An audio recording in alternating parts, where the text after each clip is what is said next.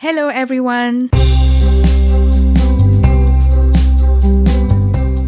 Welcome to Uplift My Life Today, the podcast.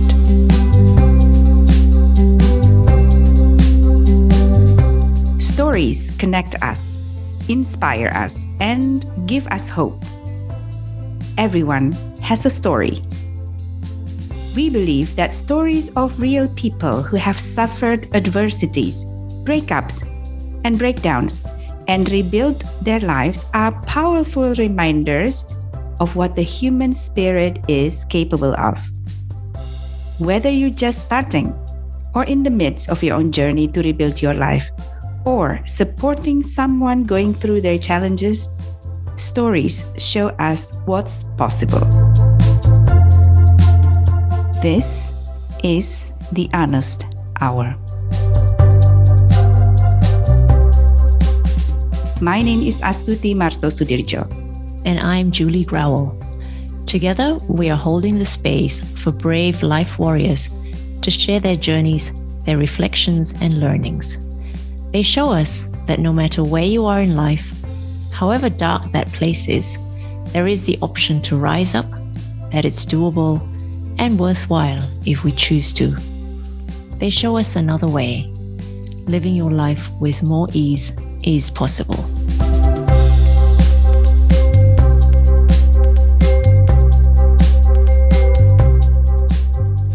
Eli is a software engineer and openly transgender man living in Zurich, Switzerland.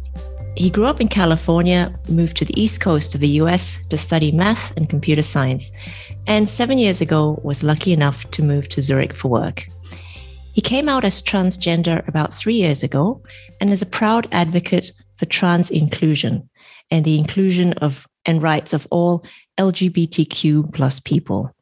In his spare time, he enjoys swimming, playing music, and being with his dog. Eli, welcome to the podcast. Thank you for having me. So, Eli, yeah, your story is fascinating. Would you like to tell us a little bit more, please? Sure. So, um, I'm never really sure how early on to start my story, uh, but probably a good place to start is when I was. I could really go back as far as as far as my childhood, I guess. But but let's yeah. start let's start in high school maybe. In in high school, I started to have a sense of my own queerness. I guess I knew mm-hmm. that I was um, attracted to women. Uh, I didn't really quite feel comfortable enough with myself to come out yet about my sexuality. I didn't really have a lot of role models around me to really make sense of what I was experiencing. And then when I was in college, when I was about 18, 19 years old, I started to identify as a gay woman and really start to understand myself a little bit better. I came out to my parents, my friends, uh, those around me, and I felt pretty comfortable that way for the next uh, few years of my life. I started to develop more of a community of queer people around me, queer women especially, and I knew that I was always a bit kind of masculine presenting even my whole life. I was a bit more of a tomboy. I never really felt comfortable wearing dresses, this sort of thing. Um, but it's a little bit difficult in society when you only really have views of this is what a woman should look like, this is how a woman should dress, mm-hmm. um, that it never really started. I, I didn't understand how I could be seen as attractive or how I could be seen as professional. All these things that we kind of have one image in our mind of what does an attractive woman look like? What does a professional woman look like? Um, and and so when i started to develop more of a community of queer people around me i started to see different ways to be that it could be okay to be masculine and be attractive um, that i didn't have to kind of confine to one one way of presenting myself. And so i started to understand myself more as a as a masculine woman and really um, really get a little bit more comfortable with that aspect of my presentation. But over time over the next few years of my life i started to realize that while I was a little bit more comfortable dressing this way, presenting with more masculine clothing, with a short haircut, that sort of thing, that I also really didn't feel that comfortable in my body. And mm. I started to struggle with this more and more over time. And what this looked like for me was some days it was even a little bit hard to get dressed because I just couldn't really stand the way that I felt in clothes. And I just mm-hmm. didn't feel like myself somehow. And I had a couple of friends who were trans who I talked to about this. And I, I, really appreciate these people in my life that were patient with me because you can't really force someone out of the closet until they're ready, even if maybe you see a bit of yourself in them. And so it's very easy to meet someone and say, oh, obviously you're going through what I've been through and this must be it. But you have to kind of have a little patience. So I'm very appreciative to a couple of people in my life who I talked to about these feelings who were patient with me. But at the same time, I had been talking about this for a few years. And eventually I had a friend who transitioned in in their late 30s and they finally uh, sat me down and, and they said something very crude. So pardon my language for a second, but sure. they said, uh, shit or get off the pot. um, like you could be thinking about this for the rest of your life. If you want to do it, do it. Um, and that was really kind of a moment for me of I don't want to shove all these thoughts and feelings back in the box that they came from. I want to actually explore it and I want to kind of open this box and see what's inside. And that was a very, very scary moment and scary process for me. Mm-hmm so and it was a slow process still from that from that point forward it wasn't an instant realization of oh this must be it i'm just ready to come out as trans and live my life as a man i really didn't understand that um, and i also never really felt a super strong sense of gender identity uh, some people experience their trans identity very much as I know that I'm a man, or I know that I'm a woman, or I know that I am neither a man nor a woman. And I feel very strongly about that. And I need to present myself in that way for me, I felt much more like I was kind of having an internal struggle with my body and with my relationship to my body. And I didn't really understand what that had to do with my gender. And in a way, it was difficult for me that that was so related to the way that other people would perceive me and that if i wanted to change my body and look differently and sound differently that that was something that other people were going to mm. notice and that i would have to kind of do this in a in a sort of public way. It felt like a private problem to me, but mm. the nature of trans identity is we don't really get to choose mm. where we bring ourselves to. So, anyways, I eventually uh, told my partner.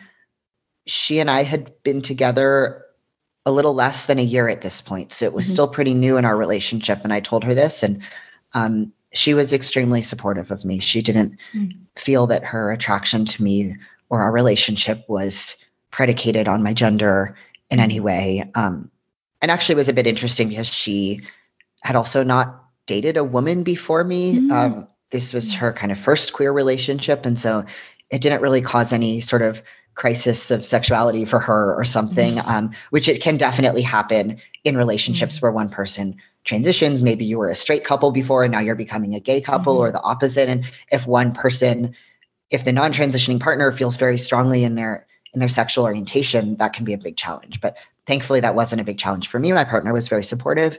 So I told her um, about six months after that, I started uh, seeing a gender therapist who was uh, really, really uh, fantastic. I'm extremely grateful uh, to him for giving me a lot of space to just talk, explore, um, not feel pressure that I had to be one thing or the other. I never felt like I came to him and said, Oh, I'm experiencing this kind of dysphoria or issue with my body. And that he said, Oh, I'm going to diagnose you as trans. It really wasn't like that. It was mm-hmm. really just a space to eh, understand better my own feelings and then for him to support me when I did figure out what those feelings were. So, so I started, I started seeing the therapist and then I realized that it was going to be very difficult for me to go further in my journey until I talked to my parents about mm. it. Yeah. I'm an only child. I'm, I'm close to my parents. Uh, and I felt that I really needed to let them in on this part of my life before I could let other people in on this part of my life. So I told them, and I, I have to say it didn't go too great. Um, mm. Especially with my mom. My mom and I were very, very close, had kind of a mother daughter type relationship, if you will, that I think she really for for her, our relationship did have a lot to do with my gender, um, mm-hmm. which was not something that was ever spoken or that I ever realized that I knew that this would be so much of a problem for her that she would suddenly feel like we couldn't be close if I wasn't her daughter. Um, okay. So it wasn't it wasn't this sense of you know my parents aren't they're not religious they're not particular they're not closed-minded they have no problem mm-hmm. with trans people in general so i'm lucky in that sense but it was not something they would have chosen for their own child mm-hmm. certainly um, and my dad i think it was also hard for him but he did a better job of hiding that from me mm-hmm. he did a better job of just saying he was supportive even though i also know that privately he also um, did struggle with this.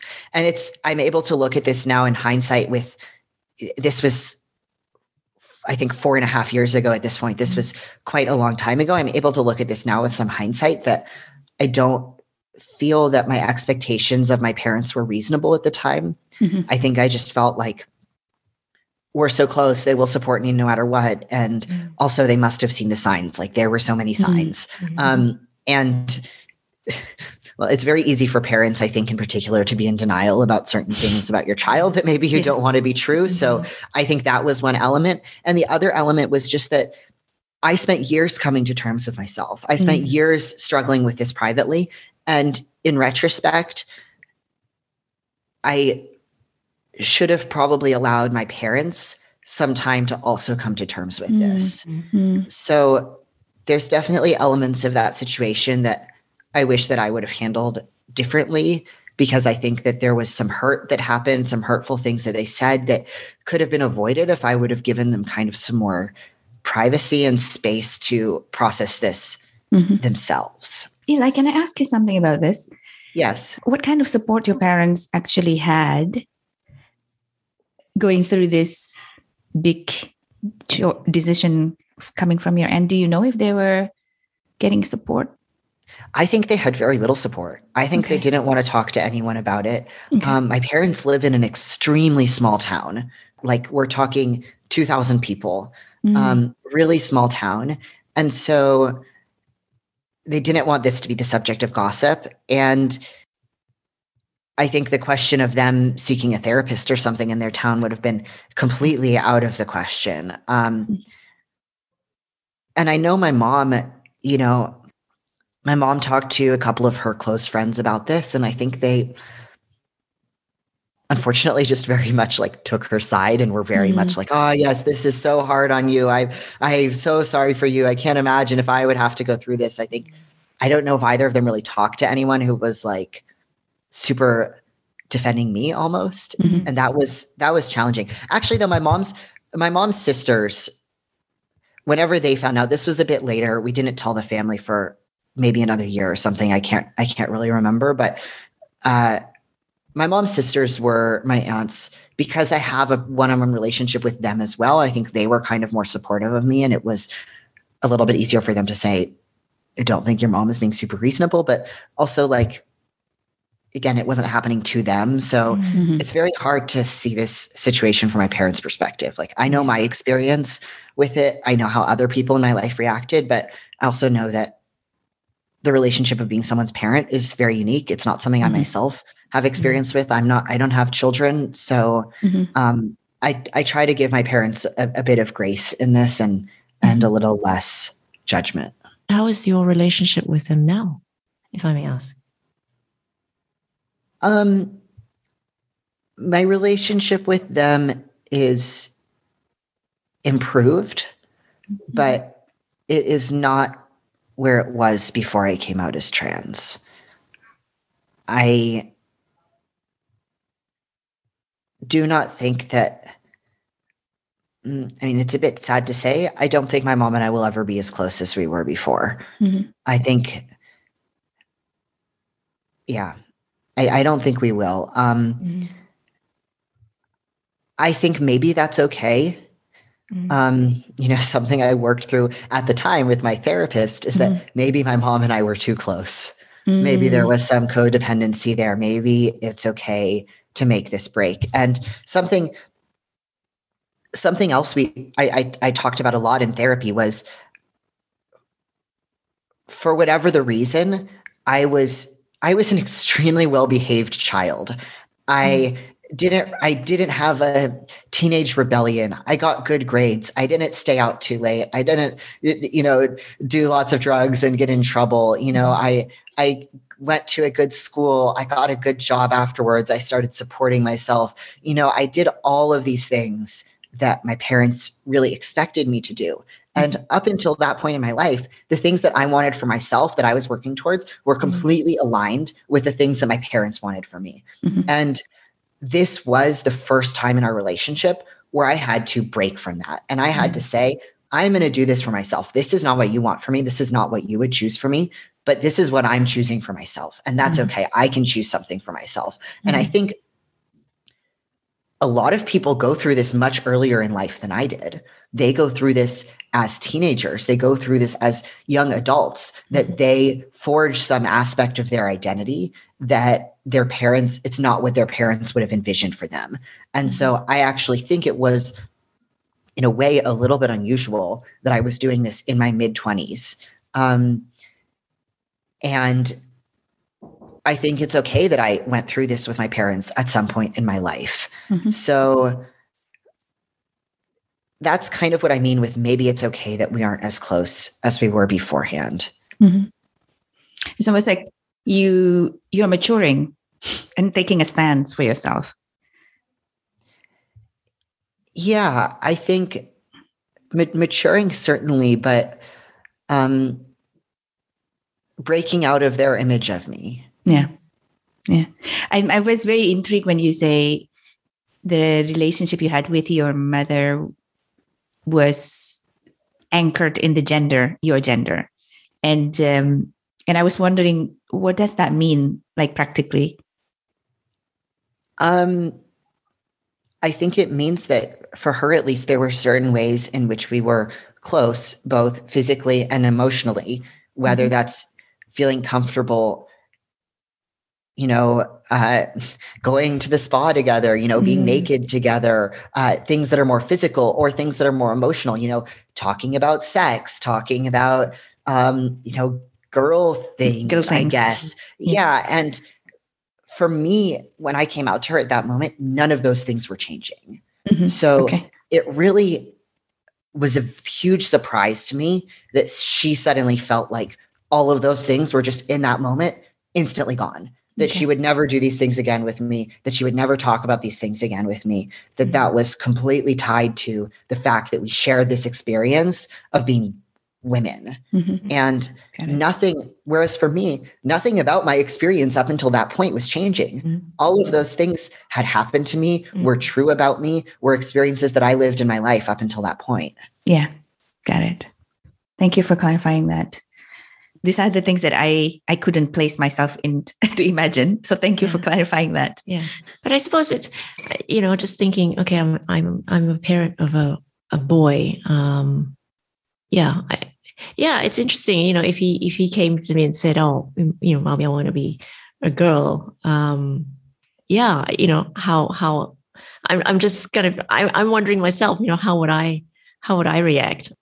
and I suppose you know, as a parent, you, you are right. You know, there there are so many sort of expectations and things like that that we you know, you know, sometimes put on our child, right? And uh, you know, I'm putting sort of inverted commas when our child doesn't meet our expectations, right? That we you know we get we get triggered, um, and and it's actually our issue to deal with, actually, not not our children's. Um, but yeah, I can see it must be must have been you know a very difficult sort of situation for the both of you you and your parents yeah it, it was difficult and i think like i said um i think that some of that difficultness maybe could have been avoided if i would have mm. told them in a different way and set those expectations in a different way like i, I told them when i was actually at home with them. I felt like I owed them an in person conversation about this. And in retrospect, I definitely would have told them when I was not at home with them. I wish I would have given them some time and space to process that information mm-hmm. without having to see and experience their immediate mm-hmm. reaction to it. Mm-hmm. mm-hmm. mm-hmm. Some yeah. some news is best not delivered in person. yes.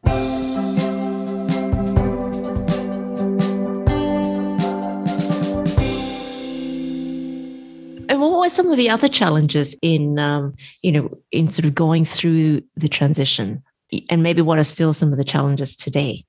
Yeah. So early in my transition, I would say a lot of my challenges were just internal and being unsure of myself, some of which came from the reaction of my parents. And I just spent a very long time thinking, am I really going to go through with this? Mm-hmm. And do I really want to go through with this? And um, is this something that I'm going to regret? Is this something that I could avoid? Could I live my life without doing this? Mm-hmm. Do I want to live my life without doing this? These were questions that really persisted for me for a very long time. And I think it's important to talk about. Again, not every trans person has an experience this way.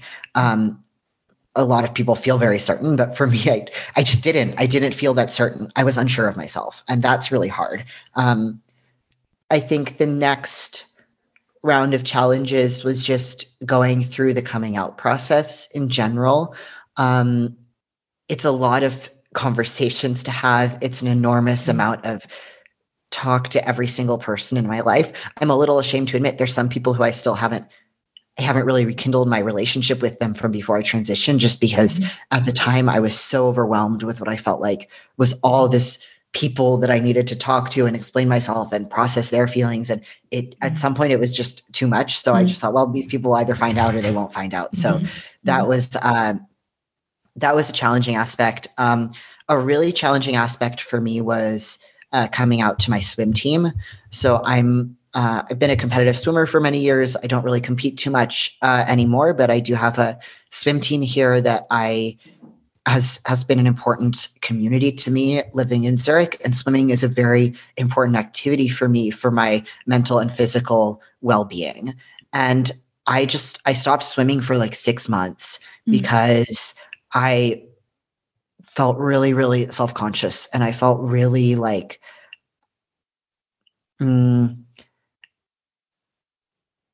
I just, I don't even know why. I felt so anxious about it. I felt so nervous. Mm. It, wasn't even totally rational, but swimming, you're just so exposed. Mm-hmm. You're mm-hmm. like most mm-hmm. of the way naked. Uh, mm-hmm. and there's just, there's a men's and a women's option. There's a men's mm-hmm. swimsuit and there's a women's swimsuit. There's a men's locker room and there's a women's locker room. And mm-hmm.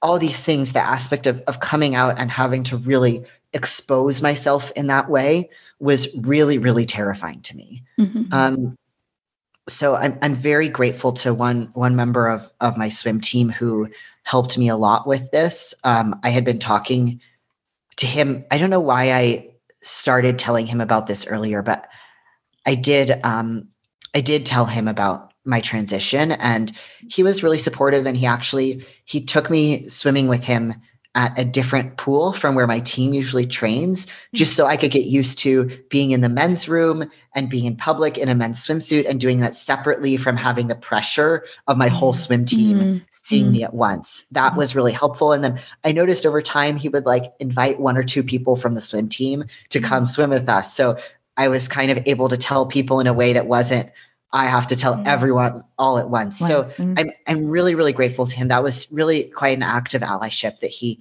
he took the time and, and did this with me and really helped me through that situation. Mm-hmm. Um, that when I did finally come out, I mean, I was still terrified. It was still a really anxiety inducing day, but uh, I I got through it. People by and large have been supportive um, from the swim team. I would say there's probably one or two or three people who just don't understand. they either have no idea what happened, they don't know how to approach me, how to talk about it.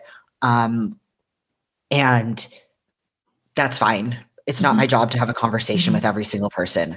Um, yeah. So if they do have negative feelings about it, they haven't said them to me, which mm-hmm. as far as I'm concerned, that's that's fine. Yeah. Again, I don't need to talk to every single person.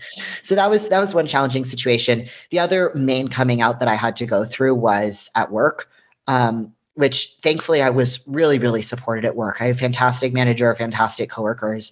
Um, I really didn't have any problems there at work. The anxiety was just, again, kind of this moment where I felt like all the attention was going to be on me. And mm-hmm. that was something I really didn't want because you remember I said earlier, this felt like an internal thing for me. It felt mm-hmm. like a very personal decision. And I felt very exposed to have to share this personal decision with so many people. So that was where a lot of my anxiety came from. But uh, it, it really went, it really went just fine. And the other thing about people is they're very self-centered in mm-hmm. general. So you tell someone that you're trans, they might think about you for five minutes or 10 minutes, and then they go right back to thinking about their own life and their own problems. That's something that I learned through this. So it's not like a persistent thing that, you know, I keep coming to swim practice week after week and people are keep thinking about the fact that I'm trans. At some mm. point, it's just nobody really notices anymore. So mm. that's a very nice, I'm very grateful to be through that period of my life. It was very stressful, but ultimately, um, worked out okay. Yeah. Can I just clarify something, Eli? When you say you come out, that was after you went through the emotional and physical transition, or was it about the time you processed that emotionally with your therapist and with you know informing your parents because that was something that you you wanted to do before proceeding anywhere? Um, so at which just want to be clear, at which stage was it that you start to come out? this was really more than a year after I told my parents. Okay. Because telling my parents was a difficult situation. As I mentioned, it, it really kind of made me question whether I wanted to go through with this. So yeah. I really needed some time to deal with that myself and make yeah. sure that I was prepared to. It also made me a little scared of other people's reactions, the yeah. way that my parents reacted. The fact that I told them first and they didn't react well, that made me quite nervous to come out to more people yeah. even though ultimately that was really the hardest one and it, mm-hmm. everything else went went a lot better than that did.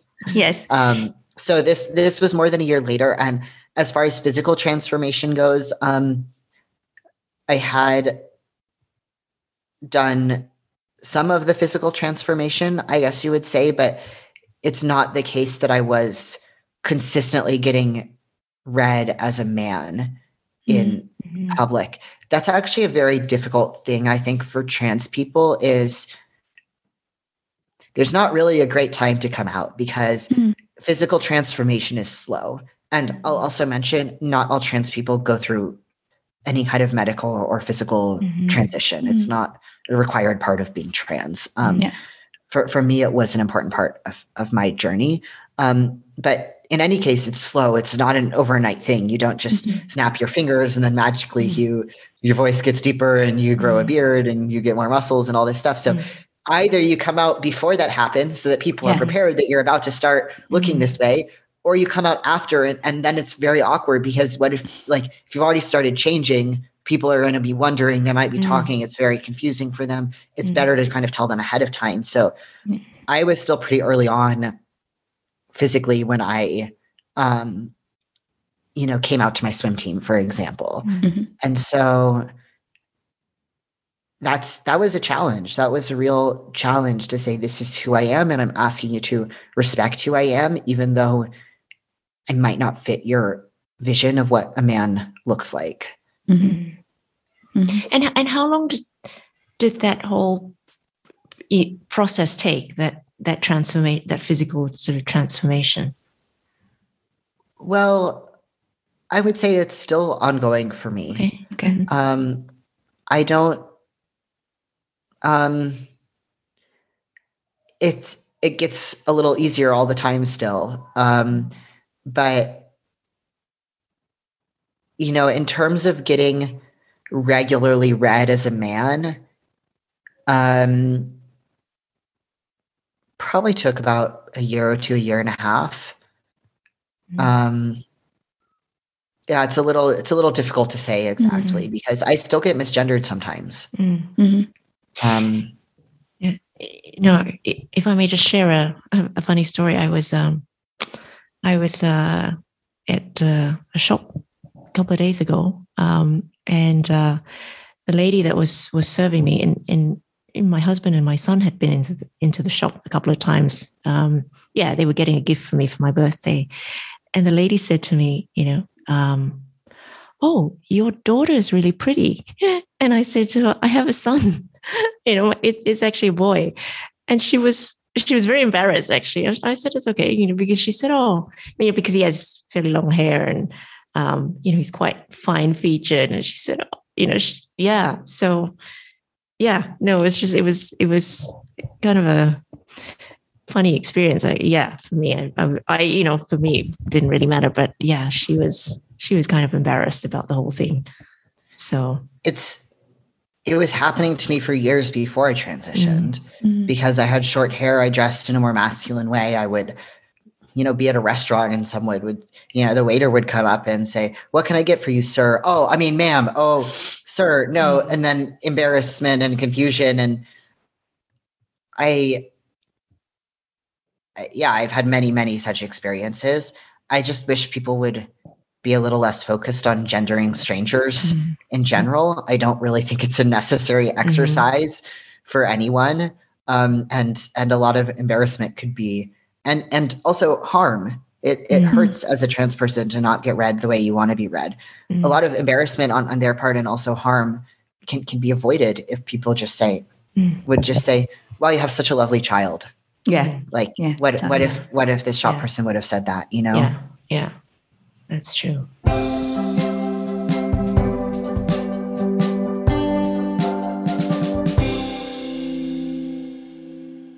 What happened to your names, Eli? So, um, yeah, you, you asked what's what's still difficult today, and I would say one yeah. one really difficult thing today is that I still haven't been able to update any of my legal documentation.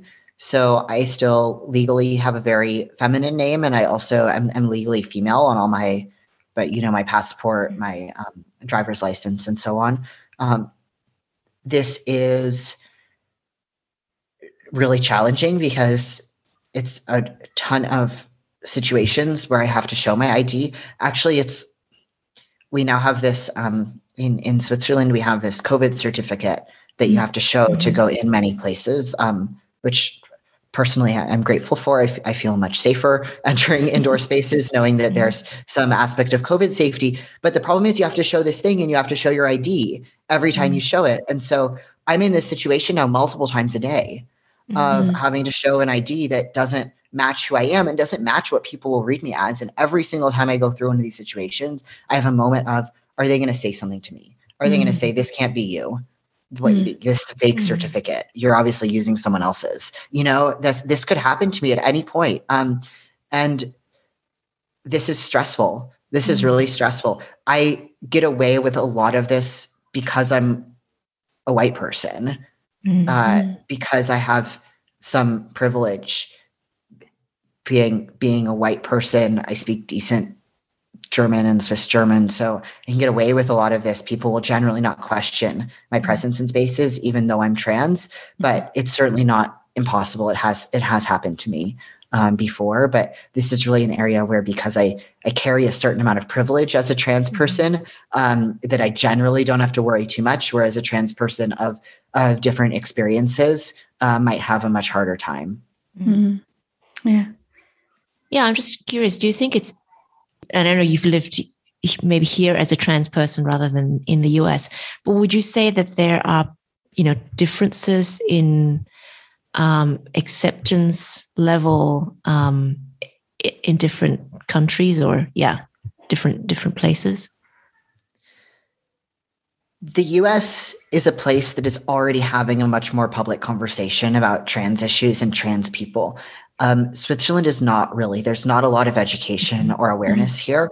And that is, in a way, both a blessing and a curse.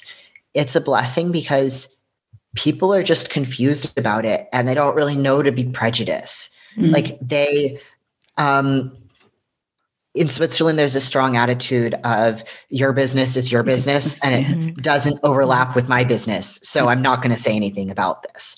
So I'm unlikely to get a very public show of support or of uh, discrimination, mm-hmm. uh, is what I would say in Switzerland. Whereas in the US, people are much more polarized on the issue. They're much, much more on one side or the other. Mm-hmm. So, whereas I might find someone who's a lot more publicly supportive and saying things that are actively i give you an example i was um, i was on vacation in iceland this summer i walked up to the rental car desk and the woman working there took my driver's license, she looked at me and she said, um, "Oh, do you have another name you prefer to be called?" Like that mm. was that's that was very kind. So kind. Yeah. That yes. really showed yeah. that she was actually aware of this issue and educated about it, and mm. she knew a really polite and respectful mm, way yeah. to ask that wasn't like oh i see you're really loudly mm. i see you're transgender like that mm. that that wasn't what happened she just she knew about the issue and she was respectful about it that mm. kind of thing never happens in switzerland i mean i would be i was surprised when it happened there i would be absolutely shocked if it ever happened here mm-hmm. Mm-hmm. mm-hmm.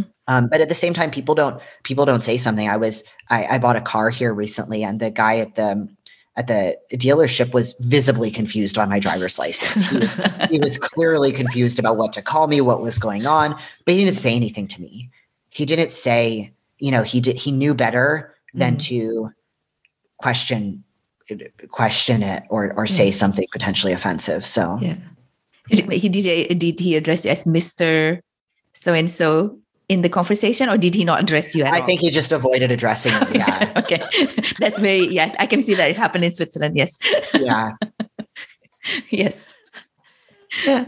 And w- what is something that um, maybe that non-trans people ask you or or or say to you? I mean, I think you you mentioned you know a couple of examples um, that say to you, you know, that they ask you or say to you or other trans people that you wish that they wouldn't.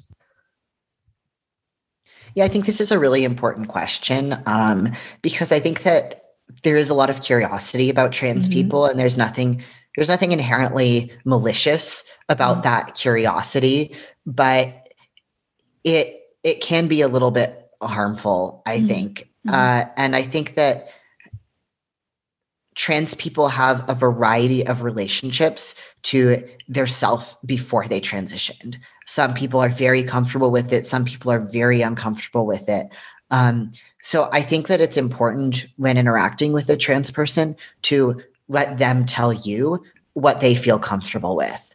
Mm-hmm. So if a trans person feels comfortable with you knowing what their former name was, they will tell you what it is. It's mm-hmm. it's a little it's it's a little intrusive to ask. Mm-hmm. Um, I have a very, very close friend of mine who's a trans woman who is one of the first people I was talking to when I was thinking about coming out as trans. And I, I remember the day that she chose to tell me what her birth name was. I hadn't asked about it, but we had been friends for a number of years. And I really felt like that was a huge sign of trust mm-hmm. um, that she trusted me not to go shouting that to everyone else that she knows. Um, so I think it's a very it's a very deep personal thing. So mm-hmm. I would say it's it's better not to ask about a person's former name. Mm-hmm. And the other big one is it's better not to ask about someone's kind of me- personal medical information. Mm-hmm. Um, especially around like surgeries and genitals like this mm-hmm. is still really common unfortunately um, mm-hmm. it's not it doesn't happen too often to me but i will get questions like oh are you going to have the surgery mm-hmm. um, as if there is just one surgery and as if mm-hmm. that surgery is defining of whether someone is a man or a woman mm-hmm. which it isn't mm-hmm. um, and so i think that it's it's premised on an assumption that's not true about trans identities, which is that we're mm-hmm. defined by what our bodies look like. Um, we're you know we're defined by how we how we identify. That's mm. it doesn't have to do with what our bodies are. And and secondly, it's just it's just an impolite question. You wouldn't ask any other person about their genitals or about their personal medical information or what surgeries they've had in their life or are planning to have. So I I think it's just really best to avoid that topic with trans people unless they bring it up with you. Yeah, I, th- I think you just said something so profoundly important to be understood. It's not about the body; it's about how you identify yourself. Yeah. This is for me is is uh, something that I wasn't sure. I don't have a lot of personal interaction. You would, you would, you are the first one, Eli, and this is why I'm very grateful that you're sharing this. And for me, yeah, okay, I get it. Now I get it. It's mm-hmm. not about the body is about how you identify yourself and um, and this is i think is is the message that needs to come out very clearly yeah for the people who are not well educated or not informed yeah which is which is actually which is most of majority, us. Yeah. Yes, exactly. yeah, I, I I'm glad to hear that. One thing that I will say though is I think there's so there's there's kind of a level level zero understanding is sex and gender are the same. If you are mm-hmm. male, if you have male characteristics, you are a man. Um, this is not true for trans people, right? So then you kind of have level one understanding, which is maybe where we've just gotten in this conversation, yes. which is mm-hmm.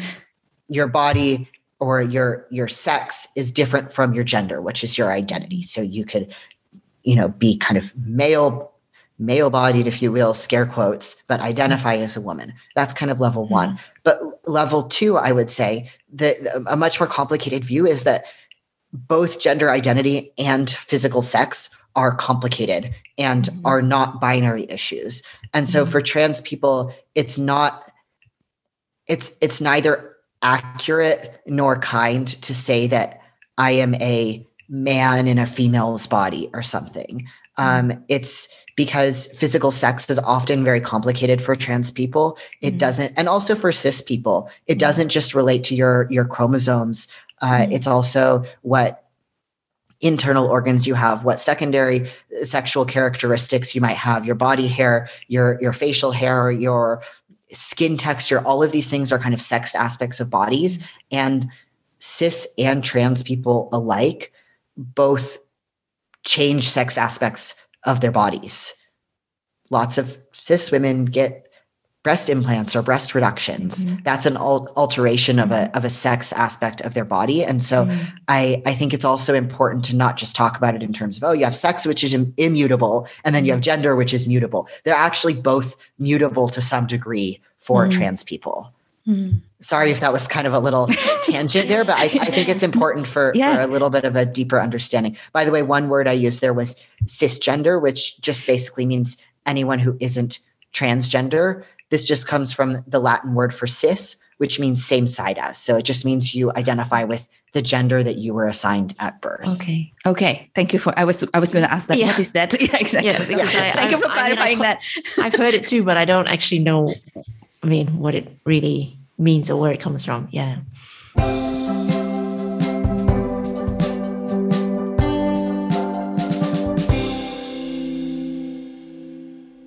And what so what have you learned through this whole experience, uh, Eli? That's a great question. I will say two things. The first thing I've learned is that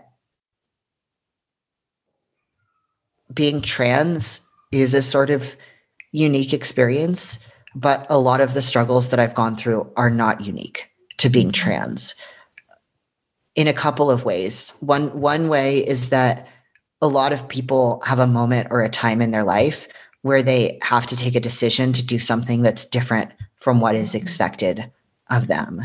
Um, maybe they choose to or have to go through a divorce. Maybe they choose to change career paths. Maybe they choose to move far away from their family for some reason. And or i mean i was shocked i had i had coworkers coming up to me telling me about extremely intense you know near death medical experiences they had had this sort of things things that have changed them that are not visible to other people always mm-hmm. most people have some story like this um, and being trans is just one such story so that's one thing that i've learned um, and another side of that coin is it, being trans has given me so much more empathy for mm-hmm. people of different experiences. Um, not that you know before I transitioned, I certainly tried to uh, be someone who was not prejudiced, who um, you know was respectful for people of you know different races, sizes, abilities, all kinds of different ways that someone can be different in this world. But being trans has really given me so much more empathy for those who are marginalized in some way. And for that, I'm extremely grateful. Um, I there's just something when you've experienced that kind of marginalization yourself that gives you a different level of understanding.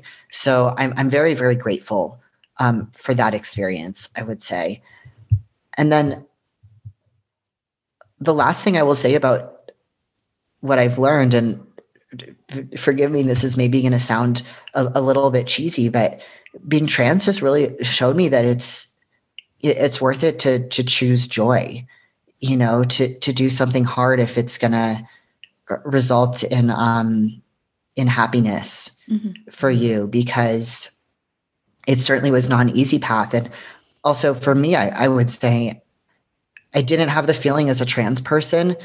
And again, I'm, I'm only one one person here, one person's story. I didn't have the feeling that it was absolutely impossible for me to go on living my life the way that I was living my life. I think I could have kept living and not transitioned. I don't think I would have been, you know, uh, uh, debilitatingly depressed or suicidal mm-hmm. or i mean this is true for some trans people but this just wasn't my experience it wasn't that i was so unhappy with the way things were mm-hmm. before I, I, felt i could have i could have kept living that way but i just didn't want to mm-hmm.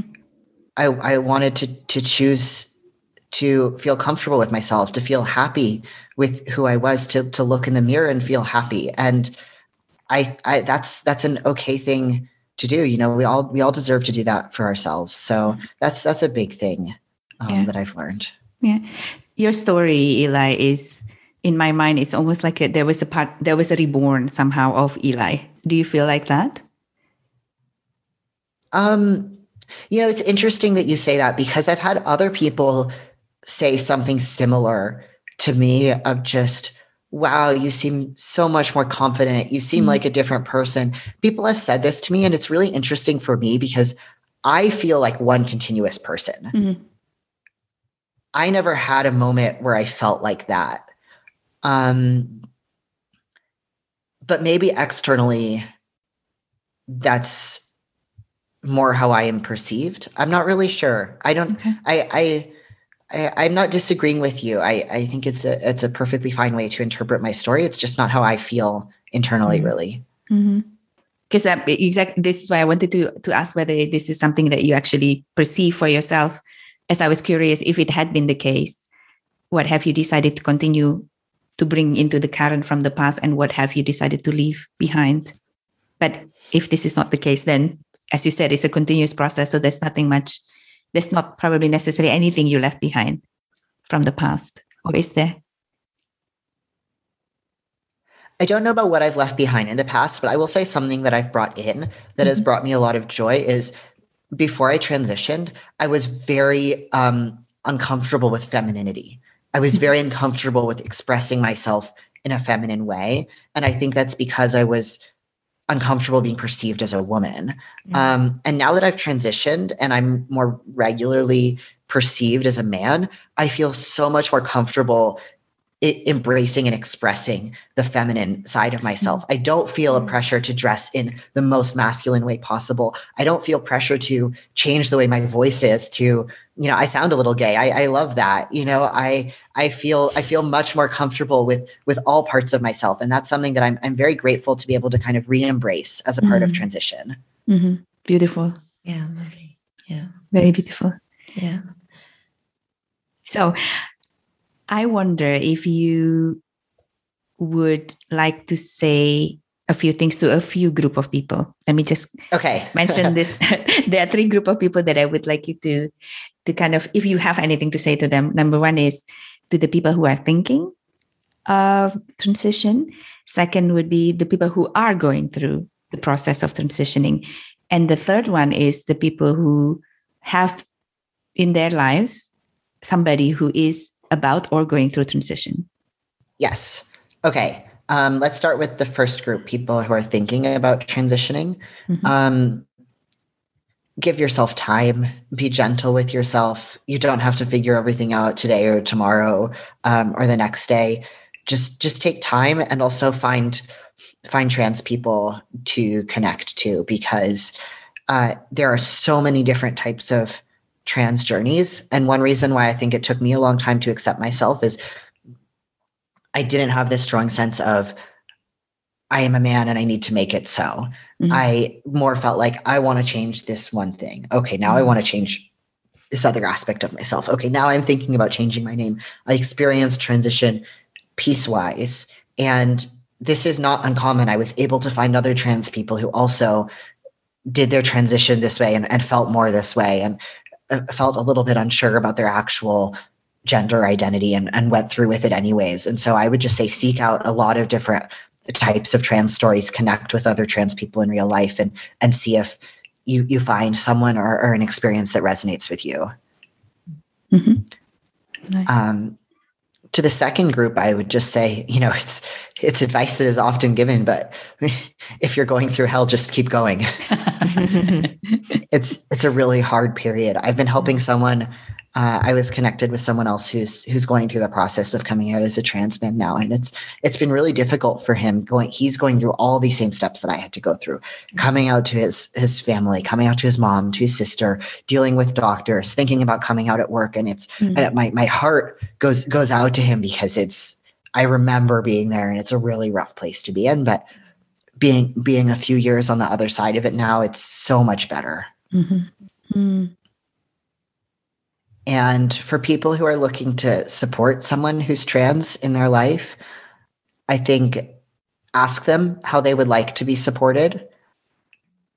Don't just assume how they would like to be supported. You know, ask them if there's anything you can help with. Ask them if they want to experiment with you. Say that you're a safe place for experimenting, for trying out a new name or pronouns. Um, for that you're open to correcting other people. If other people make mistakes um, ask ask them how you can be supportive. Um, and i would also say that assume that even if you don't understand anything about their experience lead with the assumption that they are sure sure of who they are. Just mm-hmm. because you don't understand why they're trans or what their identity is doesn't mean that they aren't sure of it. Mm-hmm trans people i i got questions a lot that was like are you sure i just i really want you to make mm-hmm. sure you've thought about this like trust mm-hmm. me trans mm-hmm. people have thought about this mm-hmm. no one just comes out as trans on a whim yeah. of like you know what i think would be fun let me no mm-hmm. everyone thinks about this for a very very long mm-hmm. time and so even though you may not have seen that processing that's gone on i promise you it's happened so i would just meet them with that kind of I believe you. I believe who you say mm-hmm. you are. Mm-hmm. I think that's such an important place to to start with. Mm. That's amazing. Actually, you're absolutely right. Yeah. And actually, you know, all I think pieces of advice that you've given, you know, I think are applicable not just for people going through, you know, a trans journey, but actually any journey. sort of difficult yes. you know situation in their life mm-hmm. right you know is to give yourself that patience and and you know yeah, ask people what support they need, not just assume mm. um, things. Um, so, yeah, yeah, thank you. Thanks. Thank I, you, I certainly hope so. Yeah. And uh, how does it feel to be able to support some, you know, for you to be able to support, you know, this friend of yours to to go through his journey? It feels good, but also sometimes it's a little bit um you know some exp- some some experiences i went through at that point were in some way traumatic mm-hmm. um they were they were difficult and so there is definitely some element of like it's not that nice to relive some of those mm-hmm. emotions but having said that I, I feel deeply indebted to people who helped me through my journey and i want to make sure to pay that forward mm-hmm. why is it so important for you to share your story yeah, it's it's important for me to share my story because I, I think like like you both said, a lot of people have not knowingly been exposed to trans people before. And actually I'll make a, a I'll, I'll make one small correction. You said I was the first trans person you ever met uh, that you know of. Yes. Um, some some trans people don't live their life in a way where they're super forward about being trans. Maybe it's something that they they maybe they transitioned decades in the past and it's just who they are. And so you never really know whether you're interacting with someone who's who's trans or not. Actually, you also never know if someone's actually struggling with this privately with their gender. Um, yes. So sorry, that's a little bit of a side note, but um, I it's important because yeah, many people are just not aware of the issues, and I feel that if I can reach someone who is either questioning their gender th- themselves or someone who is in a position to support someone who's trans in their life. If i can take on some of that educational burden a little bit if if my if me sharing my story makes someone listening more likely to accept or or show kindness to someone who is trans then i think it's worth it. Thank you. Amazing. Thank you eli yeah, you're you're welcome. Thank you so much for having me. It was a really good conversation. It's it's amazing, and I'm I'm great that you show up for this. I'm I'm getting a lot of thoughts and in evaluating how I relate to this topics. I, I, would love to hear your, your thoughts too. I mean, I know I, I'm sort of the interviewee here, but I think it's it's really interesting for me to also understand how these issues apply to other aspects of, of life and other types of experiences. Mm. For me, it takes courage really to make choices in life. That's what this is what I'm getting from you very clearly because you said, you know, I don't, I, I think I still can live even though I don't change or I, I don't decide for what I did, in the end. And, and this is for me is, is something that speaks the loudest. It's not easy or it, it takes a lot of courage to choose joy. It's not at all cheesy to me, Eli. It's really, for me, it's, something that I wish a lot more people would do. Mm-hmm. Um, I can relate to that because I also went through a lot of risk life changing moments to to be closer to that choice of being joyful and peaceful and um, and yeah it, it, it takes a lot of people's worlds in the process i, I may have hurt people in the process um, so I, I understand this but on the topic itself on the topic that you're presenting today specifically on transgender this is something that i'm looking forward very much because this is not something this is something that i'm very not educated at all I, I, appreciate that. I there's there's two quotes that I come back to mm-hmm. when I'm questioning myself. They're they're very different quotes, but I, I hope you'll you'll indulge me for a moment. Um, one of them is um, Marie Kondo, yes. the, the, tidying up lady. Yeah, and she has she has a quote that's like um, it's something like.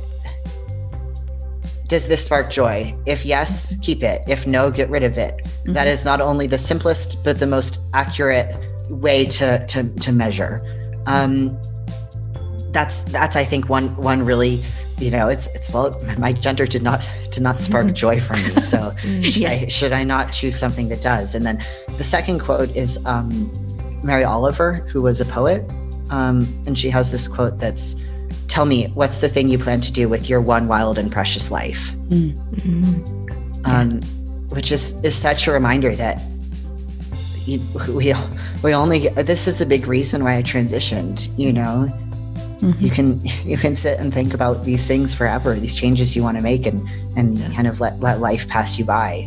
Yeah. Um, yeah. Or you dive in the deep end and. Yes. exactly.